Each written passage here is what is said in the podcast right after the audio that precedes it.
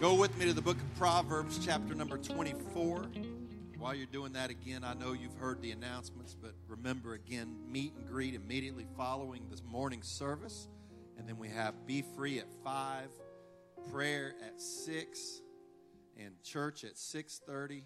And my favorite preacher is preaching tonight, Bishop Wilson. Looking forward to that. Amen. So Wednesday night, Wednesday nights are always a big night, and uh, I've had I've had a couple of preachers want to come by on Wednesdays, and I told them I said I'm not bringing guest preachers in except for a couple of missionaries this year because Wednesday night Bible classes are so important. Our grow classes and uh, and all our uh, first steps, and so we got Wednesday night 7:15 all of our grow classes, our first steps, our youth and children's classes, all taking place in the sanctuary. I'm going to be continuing our series on prayer. I'm going to talk about praying in the Holy Ghost. And uh, if you're in one of our grow classes or one of those, you can you can find it online afterwards. They, they record them and, and uh, air it, so you can do that. Life group started back up, and uh, amen. I got a report Wednesday, we had a life group, I think it was maybe Tuesday night, and I got a report on Wednesday about how great it was from some folks. And so it's exciting. Life groups are started back, and uh, just I'm thankful to, uh, to be able to have all of these things. The 29th, it's Thursday. Everybody say Thursday. Thursday, the 29th. We almost never do stuff on a uh, off night. But uh, this is one of the preachers. I told him, I said, We're not having guests on Wednesdays. We're doing discipleship. I said, But if you can come Thursday, we'll have, we'll have Bible class. So on Thursday night, the 29th, and on uh, March the 4th, which is a Monday, Brother Tim Green will be here doing, uh, doing some seminars on the gifts of the Spirit. And so that's Thursday night and Monday night. Uh, not a lot of, there, there might be a course while everybody gets here, but we're going to give it to him. And uh, it's going to be awesome. He'll be with us Sunday morning, the 3rd. Amen. Proverbs 24 and 16. Amen. Brother Carson, I agree with you. I'd like to push this over 400 and just see God touch lives.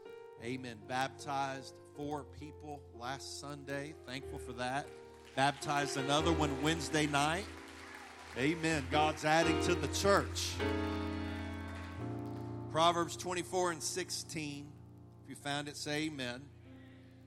For a just man, everybody say a just man. For a just man falleth seven times and riseth up again. But the wicked shall fall into mischief. This verse has a contrast between two different kinds of people the just and the wicked. And I want to preach this morning on the difference between the just and the wicked. The difference between the just and the wicked. Lord, I ask you, God, anoint me. Anoint my mind, anoint my spirit, my heart, my voice. Because it's the anointing that destroys yokes, not enticing words of men's wisdom, but God, the power and the demonstration of the Holy Ghost. Show us your glory today, God. Do your work in this place. Let the seed find good ground and bring forth a harvest today. Lord, somebody in this life, somebody in this room can leave with their life transformed by the power of your word and spirit. And so, God, I ask you to do it in the name of Jesus. And everybody said, Amen. Give the Lord a good hand clap of praise. And You can be seated in Jesus' name. It was the famous Greek philosopher Socrates who said that the beginning of wisdom is the definition of terms. French thinker Voltaire said, If you wish to converse with me, define your terms. And so it's probably a good thing to define the terminology we're going to use this morning, the terms that come to us from Proverbs 24. The contrast is between the just man and the wicked man. The word just simply means the righteous, those that are right with God. The wicked are the ungodly, the morally wrong, those who are separated from Him. To fall means to trip.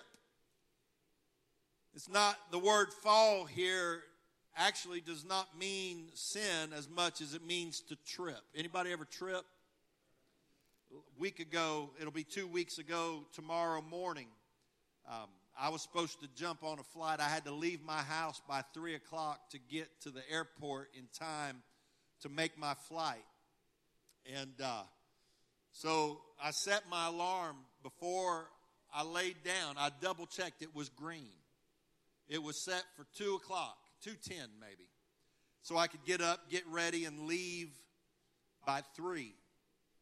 About 4:15 my wife woke me up. She said, "Weren't you supposed to be gone already?" And I hate, man, I hate being late. I hate running late. And so, man, I got up and the first thing I did, I called American Airlines. I went in and while I was talking to the lady at American trying to rebook my flight, I was brushing my teeth. And uh, we'd had a broken water line, and the insurance company sent out a group to, uh, to, uh, to, they brought one of those HEPA filters for mold, and it was out, and they had three big fans on the ground, and they're drying all that out. And I'm in a rush, and I come out. I come out of that bathroom with my phone on one ear and a toothbrush, and, and I trip over one of those fans, and I hit the floor, and I'm still talking to the American Airlines lady and I don't know if she heard me go, oh, but I said, I fell. She didn't, she didn't, she didn't act like she cared one little bit. And so I'm laying on the ground and I'm trying to take stock on how sore I am and if anything's badly hurt. I'm laying on my left side and I'm, I'm, I'm trying to, to gauge if I'm, if I'm alive or not. And, uh, and she says, Can you be at the airport for a 7 o'clock flight? And I thought, and I told her, I said, if I leave in about 15 minutes, I think I can make it. And so I'm laying on the ground booking a flight. Man, I'm sore. Oh, my, my, I'm sore. My, my left hip and my right shoulder and my elbow. And, and by the time I got to Florida, my little toe on my right foot looked like those olives in the salad at Olive Garden. And it's not funny.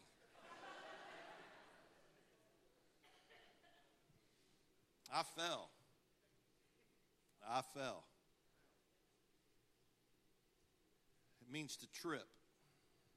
I don't know if that's why I'm preaching this this morning or not. But as much as you're laughing, I could switch it to a sermon on hell in a heartbeat.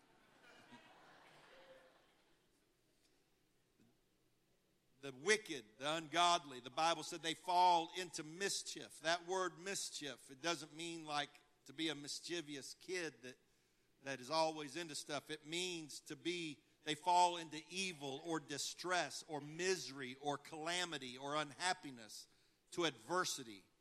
The ungodly fall, they, they, they, they, they fall, they trip into distress and misery and calamity.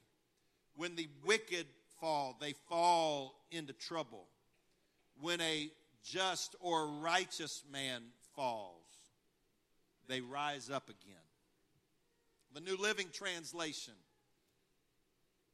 It says this, the same verse in the New Living. It says, The godly may trip seven times, but they will get up again. But one disaster is enough to overthrow the wicked.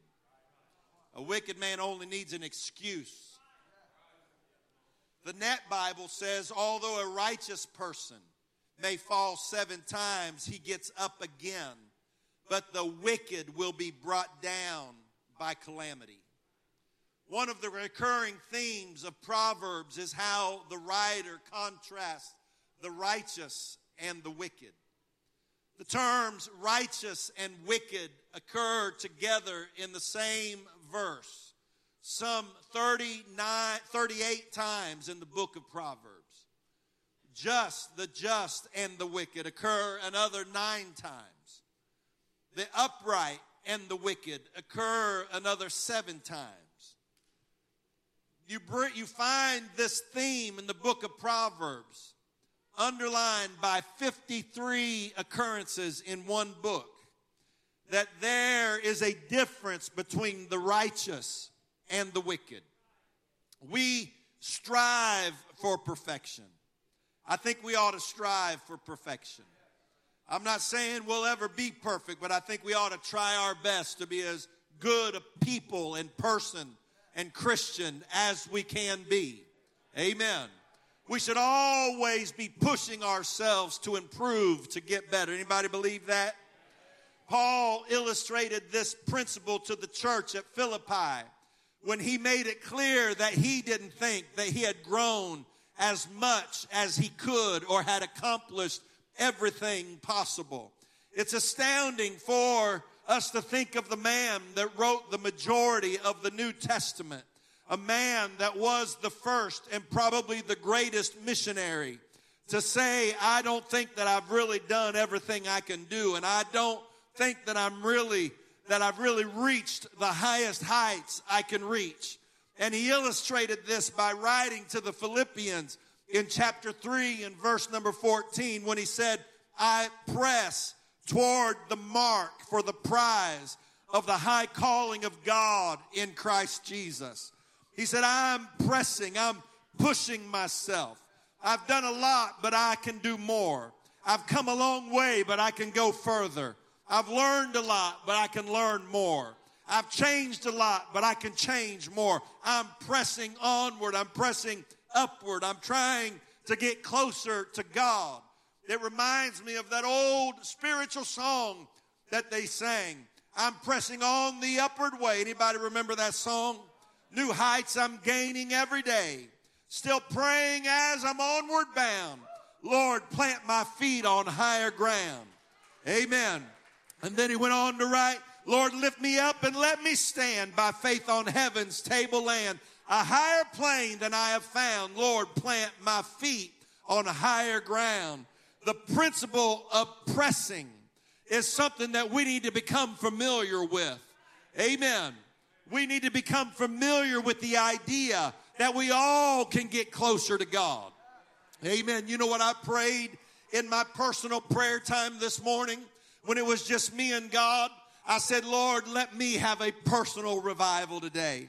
God, I want the church to have revival and I want I want guests to have revival. But God, I'm asking you, Lord, to help me have a personal revival for me. That's the idea that I'm pressing for more in God. And if I could plant anything in anybody this morning, one of the things that I would plant in your spirit is a desire that says, God, I want more of you. I want to climb higher. God, I, look, you may feel like you've reached the apex and the pinnacle of what you can do, but I pray that somehow the Holy Ghost would get us to say, God, I want more of you. If there's more, I want it. And God, I want to press on the upward way. Anybody feel that way this morning? Is that anybody's prayer today? God, I want to be closer to you. God, somehow over the next few minutes of this sermon, let me get closer. I'm pressing myself. The principle of pressing is not common in our modern culture. Modern, the modern world says, accept me as I am. Where biblical culture says, press to be more, to do more, to achieve more. Modern culture says, just take me how I am. Spiritually, the devil wants you to be satisfied with where you are. He wants you to lose your press, if you will. But God has a soft spot for people who just never give up. Amen. God has a soft spot for people who don't give up. I've preached it often. I'll preach it again this morning and I'll preach it again soon, I'm sure. But one of my favorite passages of scripture is John chapter number five beginning at verse number seven.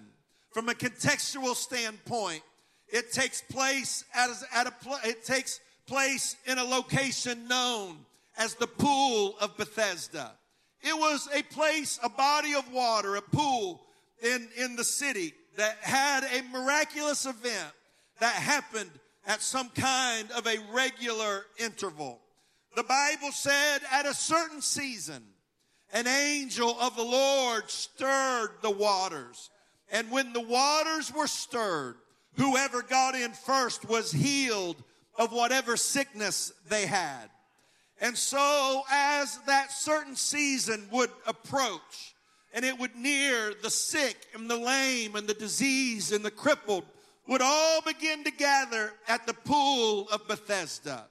Most of them had the benefit of friends or family that assisted them in getting to the pool and remained to help them that when they saw the water begin to stir, they would help their friend or their family member into the water. There was a great disadvantage to those who had no help.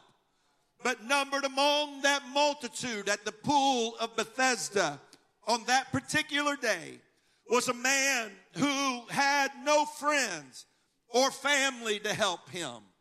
He was left to fend for himself. Getting to the pool of Bethesda for a lame man who was alone was no easy or pleasant task. The pool of Bethesda was near what was known as the sheep gate. The gate designated for shepherds to bring their sheep through for market or to the temple mount for sacrifice. Sheep are not the cleanest animals in the world. If you come behind a herd of sheep, you'll know they've been there.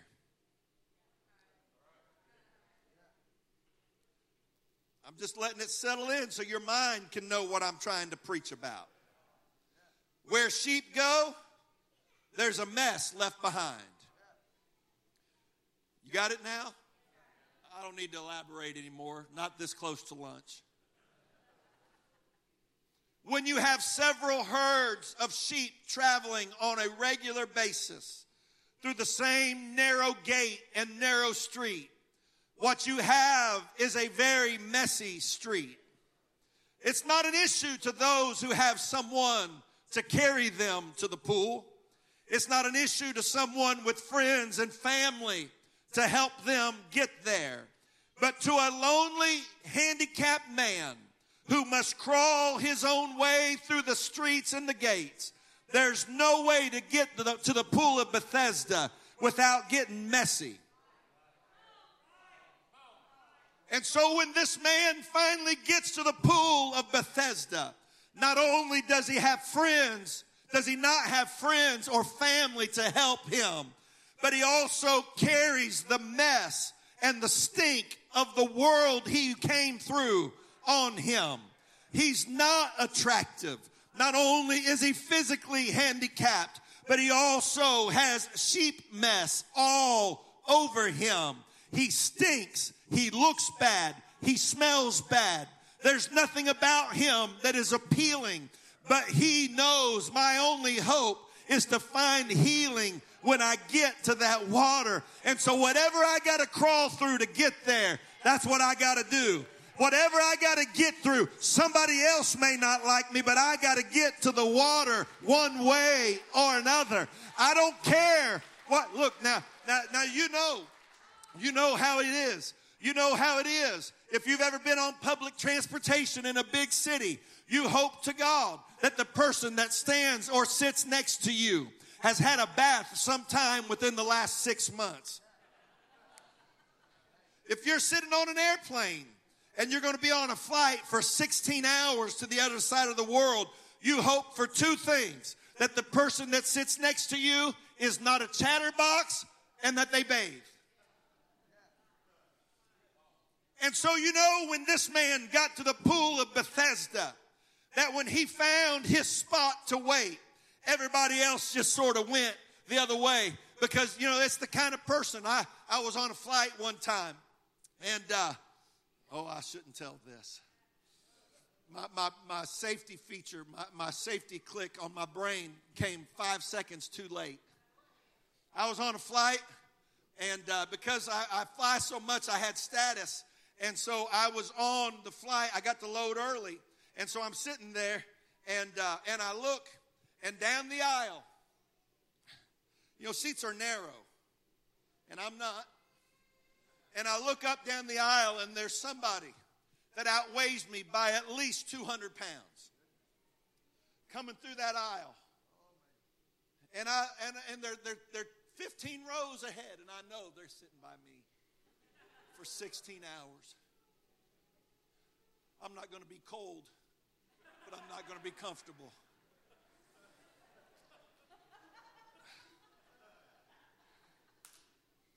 And I just know it, and I'm trying not to look because that, that look on my face, that. And so I'm just, and, and I, so I close my eyes and I put my head down, and I'm just sitting there. And next thing I know, there's a tap on my shoulder. Sir, I believe I'm on the inside. And so I stand and I back up and I watch this sweet individual work their way in that aisle and praise God, there's a seat between us. But that feeling that I had in that moment of 16 hours of uncomfort, that's the way that the people at the pool of Bethesda felt when they saw this lame man with sheep mess all over his clothes and arms and legs and hands from crawling his way through the street to get to the pool and they all watch him as he crawls closer, and they're all thinking the same thing I thought on that long flight. Please don't sit next to me. Please don't stop next to me. Please go over there by that person. Don't come over here by me because you're too messy. You smell too bad. You're too dirty. You're too messed up. Please don't come over here by me right now. But lo and behold, he lights upon a spot and he sits there and he waits and he probably looks longingly around the pool and he sees a lame man whose children are with him and they have him by the arms and the legs and they're ready just with their eyes fixed on the water to help him. And he looks to the other way and there's a man with good friends who have come through to the pool of Bethesda and this man's friends have him by the arms, ready to help him into the water. And while he's looking and surveying the crowd around him, this dirty, smelly, crippled man is laying by the pool of Bethesda. And about that time, a shadow lights over him. And he looks up into the face of a man from Galilee whose name was Jesus of Nazareth. And he looks up into the compassionate eyes of Jesus. And Jesus looks at him and he asks him, he says, he says, will thou be made whole? Sir, do you want to be healed? Jesus is asking a question that he already knows the answer to. You wouldn't be at the pool of Bethesda if you didn't want to be healed. You wouldn't be here if you didn't have a problem. You wouldn't be here if there wasn't something in your life. He, he, you wouldn't have drug your impotent legs through sheep mess all the way to the pool of Bethesda if you didn't want to be healed. But still, he asked the question Do you want to be made whole? The man was at the pool of Bethesda with hope, but he still is a realist to some degree. And his response to Jesus comes in John 5 and 7. The impotent man answered him, Sir, I have no man. You see that guy over there? He's got his son with him. And see this lady, her husband's over there. And this guy's friends. I have no man. I've crawled through this mess by myself. I've come through these streets with nobody to help me. I have no man. And when the water is troubled to put me into the pool, nobody to help me. I'm living life all by myself. I'm facing my problems and my troubles all alone. Nobody wants to be around somebody that's as messy as I am. But this is why this is one of my favorite verses in the entire Bible.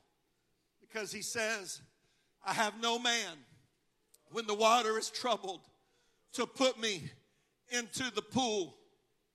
But these next five words are some of my favorite words in the entire Bible. Because he says, But while I am coming, I know that I may only drag myself two feet before that guy helps his dad in the water. I know I may make it only one or two yards before that lady's husband gets her in the water, but I'm still willing to try even a little bit. The odds are against me, but I'm still willing to give it. God has a soft spot for people who press. Hallelujah.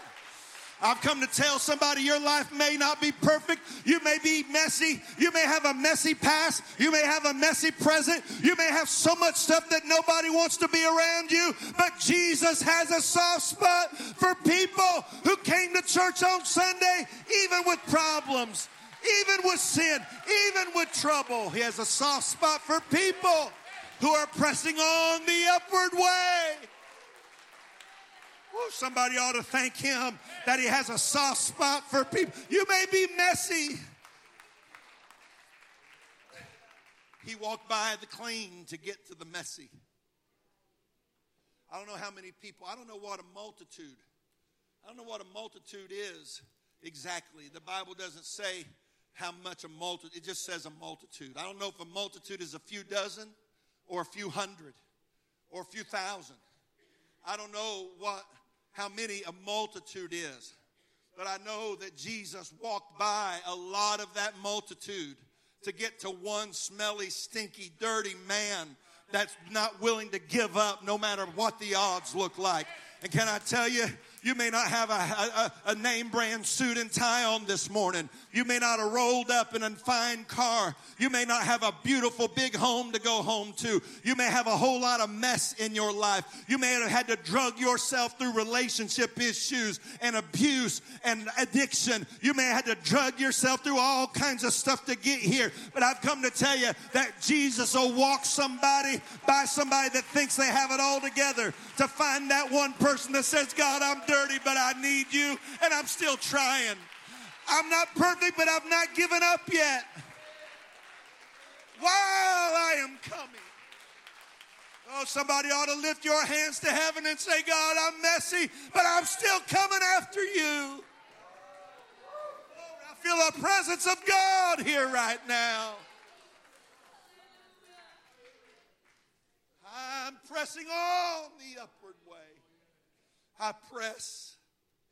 I press. The principle of pressing. All these people to get help and they beat me to the water. But while I'm coming, I don't have much chance. But while I'm coming, there's a lot of people more qualified than me. But while I'm coming, there's a whole lot of people that could get better than me. But God, I know that I'm I'm not necessarily what you want me to be, but I am coming. I'm pressing on. I could lay here and make excuses about why I'm stuck like this.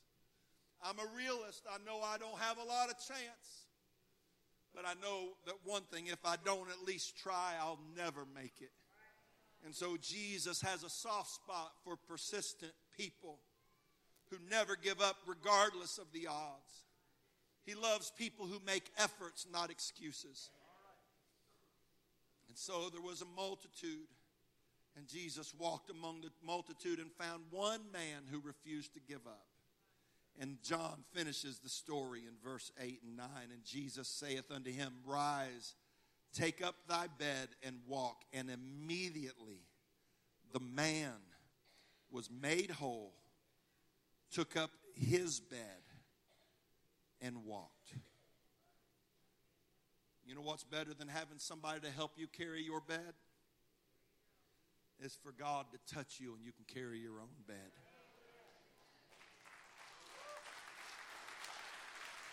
I'm pressing on the upward way. New heights I'm gaining every. He loves people who don't quit. I wish somebody lift their hands. I feel the presence of the Lord here right now. The devil wants to tell you you're do, too dirty for Jesus, but Jesus walks by the clean to find the dirty. Oh, I feel his presence here right now. The devil's a liar. If he tells you you don't have what it takes to serve God, you got to tell him he's a liar. You got to believe that what the Bible says is true. He has a soft spot for people who press. Look, you may have a whole lot of stuff against you. You may have a whole lot of obstacles between you and Jesus. But if you'll just keep trying, He'll overcome the obstacles for you. He'll find you. He'll find you if you have that mentality. I'm pressing, I'm pressing, I'm pressing, I'm pressing. Oh, I feel the Holy Ghost here. I'm not trying to get stuck in my sermon, but I feel God trying to tell somebody, you're not too dirty for me. You're not too messed up for me. You're not too messed up. I'm coming to he if you could see him right now, he's walking through the multitude to find you. His sermon is his attempt to find you this morning. Oh, Jesus, this sermon is the shadow of Christ falling on you to let you know He has a soft spot for you if you just won't quit. Oh, Jesus. And so He's not here for the excuse makers. He's here, He's not here for just the people who accept their life as is. He's not here for people who are just satisfied, but He's here for the people who just keep coming after Him setback after setback. He's here for people who are willing to drag themselves through the mess of their life to get a touch from heaven. And what's the difference between a just man and a wicked man? The wise writer of the Proverbs tells us the difference between the just or the righteous and the wicked. Proverbs 24 and 16 For a just man falleth seven times. I was reading this verse earlier this week, and it, it struck me that I don't recall ever thinking of someone that falls over and over as being righteous or just.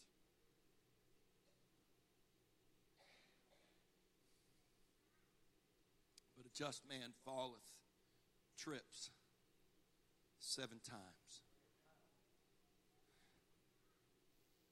Now look, I know I know this verse has a lot of words in between, but just look, a just man falleth.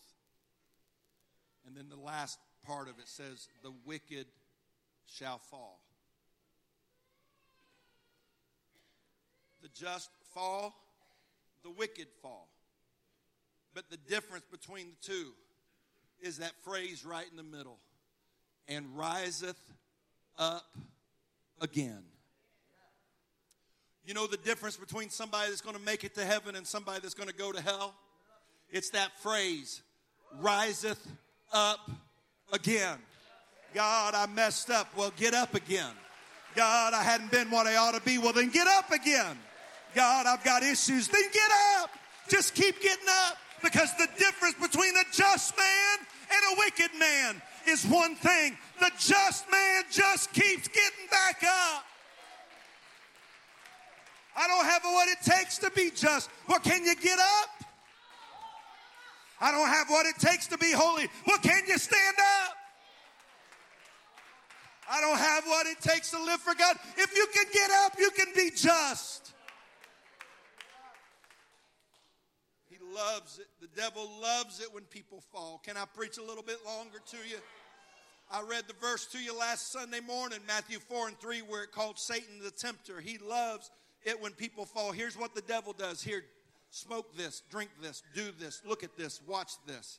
Flirt with her, flirt with him, do the, he's the tempter. That's what he does. Here, try this, do this, do this. And then as soon as you do, you know what he does? He changes his, his mask from tempter to accuser. Look what you did. Look how dirty you are. You're no good. You're not worth anything. Why don't you just give up? Here he is on one side with the tempter mask on saying, Do this, do this, do this, take this, do this. And then as soon as you do, one mask goes off and one comes on. You're dirty. You're no good. You're right. You got no right to live for God. Why don't you just give up and quit? He loves it when people fall. Here's what, here's what John wrote again in his epistle. In 1 John 2 and 1, My little children, these things I write unto you that you sin not. Don't sin. Can I, can I tell you? Can I tell you that there is a value in learning to tell yourself no? Everybody gets tempted. But at some point, you got to learn to say no. I'm not going to that website. I'm not flirting with that individual. I'm not putting that in my body. No. Fight for righteousness. Fight for your soul. Fight for your salvation. Fight to live for God. Strive for it. Do the best you can to try to be as holy as you can. But if you fall, don't stay down.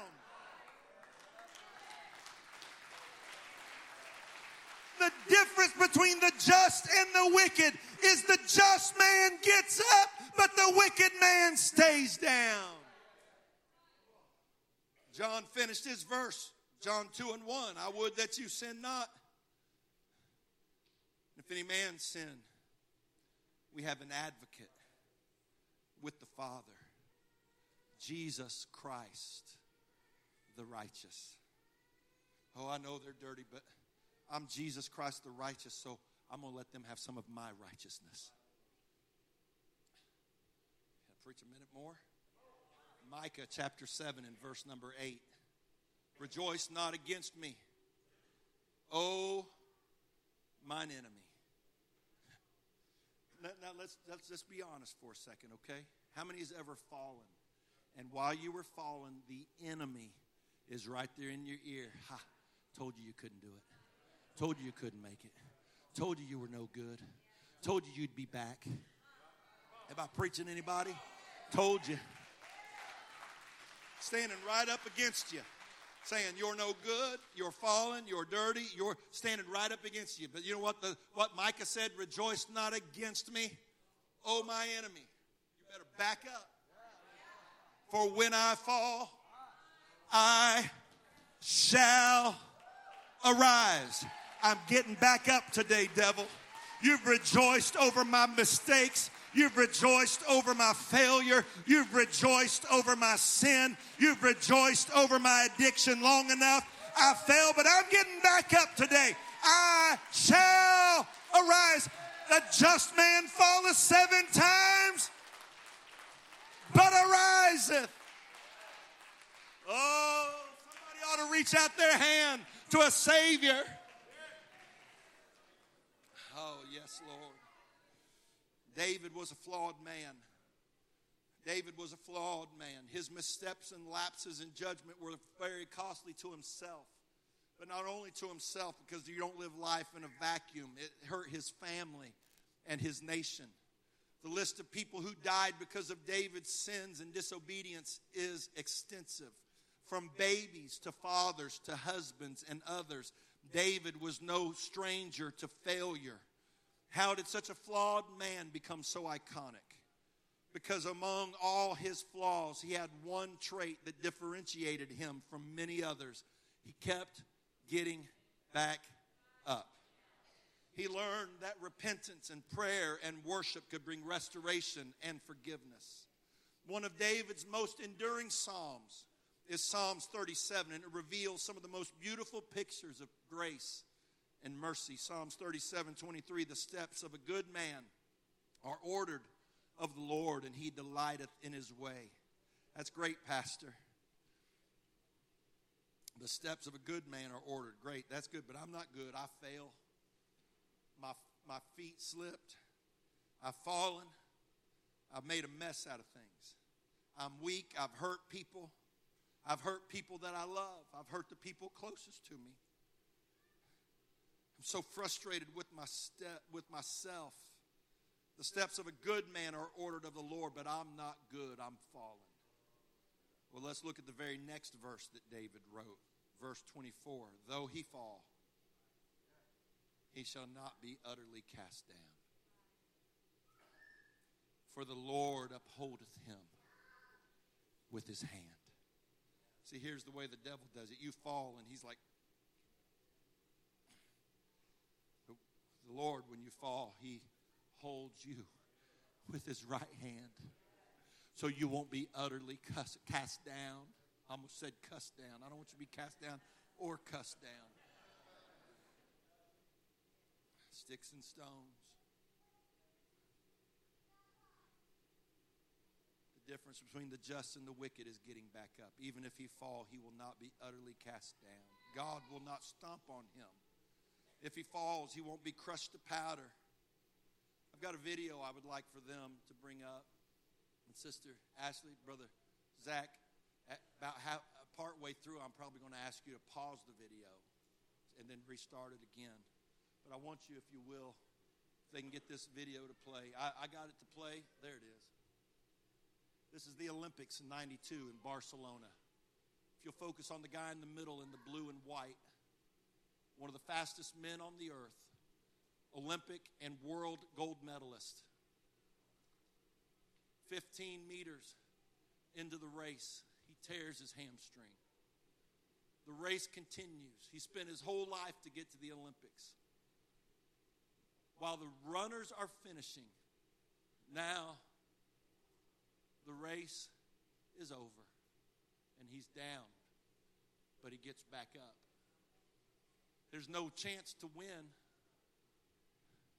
but I'm not going to quit. While I am coming. When I fall, I shall arise. Now, I want you to pause the video. That is not a random spectator. It's not a coach. It's not just a bleeding heart from the crowd but watching his son run that day was a father who wished beyond hope that his son would finish the race and win the medal. He hoped that by the time they went to bed that night, he would have seen his son on the podium hearing their national anthem with a gold medal around his neck. But now the race is over. It's no hope. It's not going to happen. But my son is out there and he's hurt. I could tell him how bad he is for getting hurt and falling and missing and losing. But that's my son. And so he comes out of the crowd. You can start the video. He puts his arm around his son.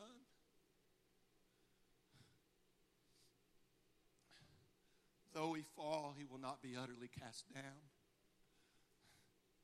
His father will uphold him with the right hand.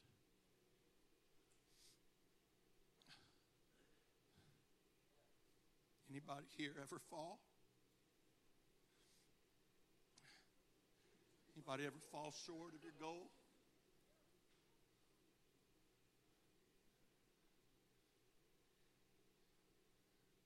I'm telling you, there's a heavenly Father here right now.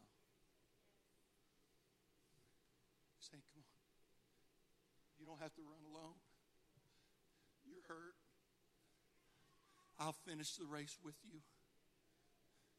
You can lean on me. You can run with me. I'm not going to just leave you by yourself, laying there hurt. But your Father's going to come down and let you know that no matter if you fall, I'm going to help you finish the race. I'm going to tell somebody here God wants to help you finish your race this morning. You will not be utterly cast down. You will not be utterly cast down. You may have fallen and made a mess out of stuff, but your Father is here this morning and He's willing to put His arm around you and help you across the finish line. Don't quit. The difference between the just and the wicked is a just man gets up. Oh, why don't you lift your hands to heaven and stand with me this morning? Are there any Derek Redmonds in the house?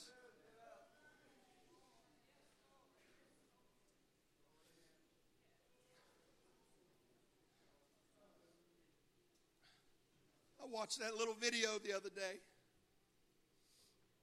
And I sat in a chair in the room by myself and I cried watching the agony on that boy's face as he buried his face in his father's shoulder.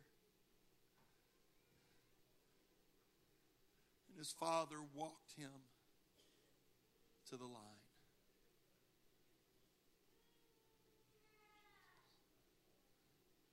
I can't help but feel like there's some Derek Redmonds. It's the name of that runner? That are in the house today. And you feel like you've ruined your race. But something inside says, don't quit.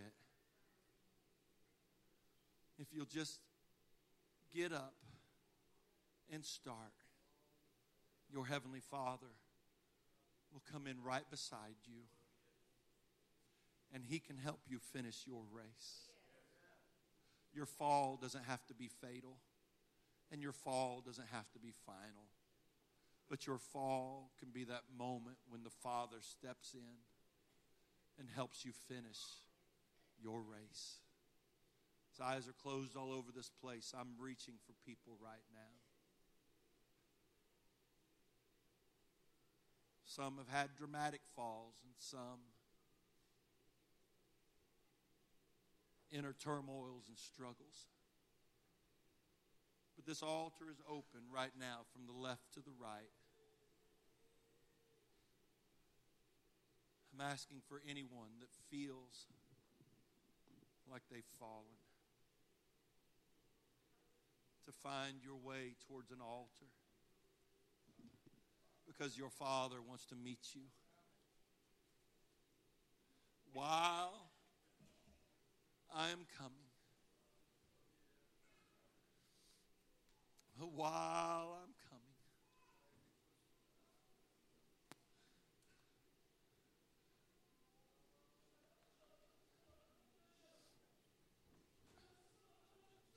Though we fall, he will not be utterly cast down. Oh, there's grace and mercy here right now.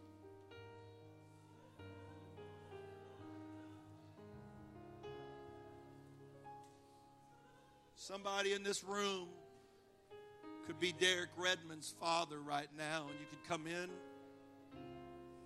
among one of these sweet people that's come up and say, I need God to help me. And you could step up right beside them and just pray for them. Can you do it? Do I have any people that are willing to help us pray? Maybe you can come and just step up right beside somebody that's got a trouble, got a problem. I don't know what their issue is, but I know one thing. That though he fall, he will not be utterly cast down, but his Father will uphold him with his right hand. Lord, I'm praying while the group is getting ready to sing, while they're getting started, and while you're praying, I want to pray right now. Lord, I pray for these men and women and young people that have come up here today. There's no such thing as a perfect life. Just man, even a just man falls seven times.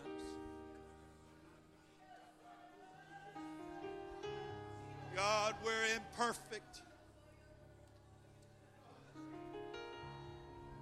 We're faulty.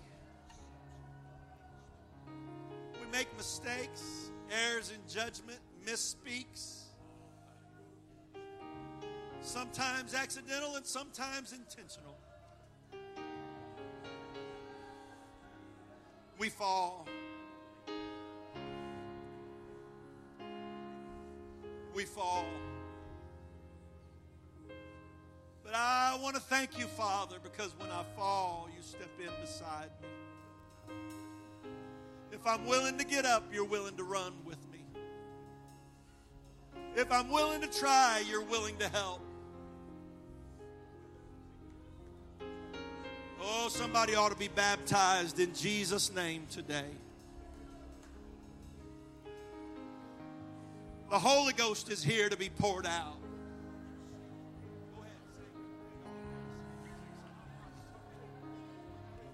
We fall down, Oh, yes, Lord. but we get up.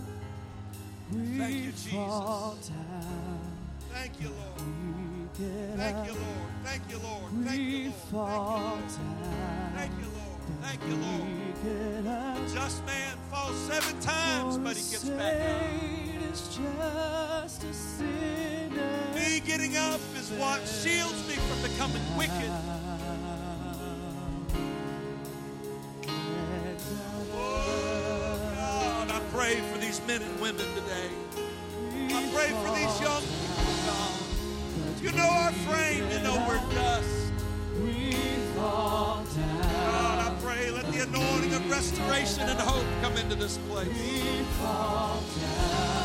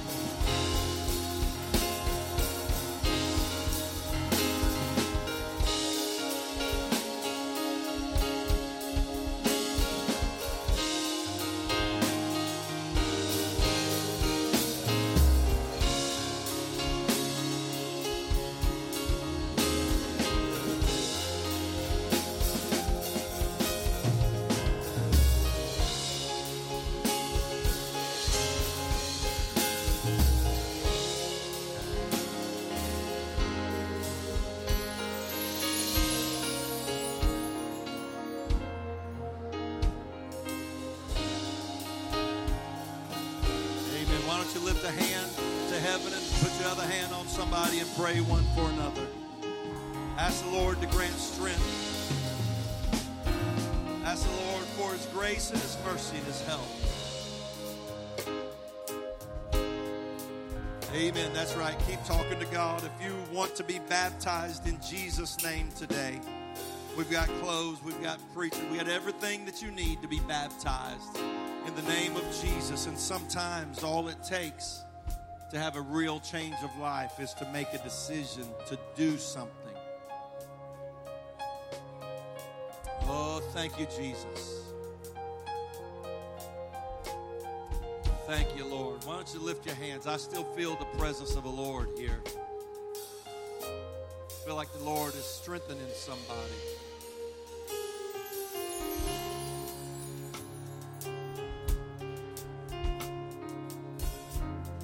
How many, how many came in and you'll be honest and say, I felt a little hopeless when I came to church this morning?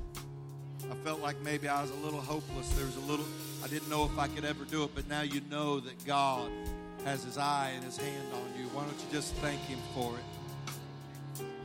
No one is beyond hope.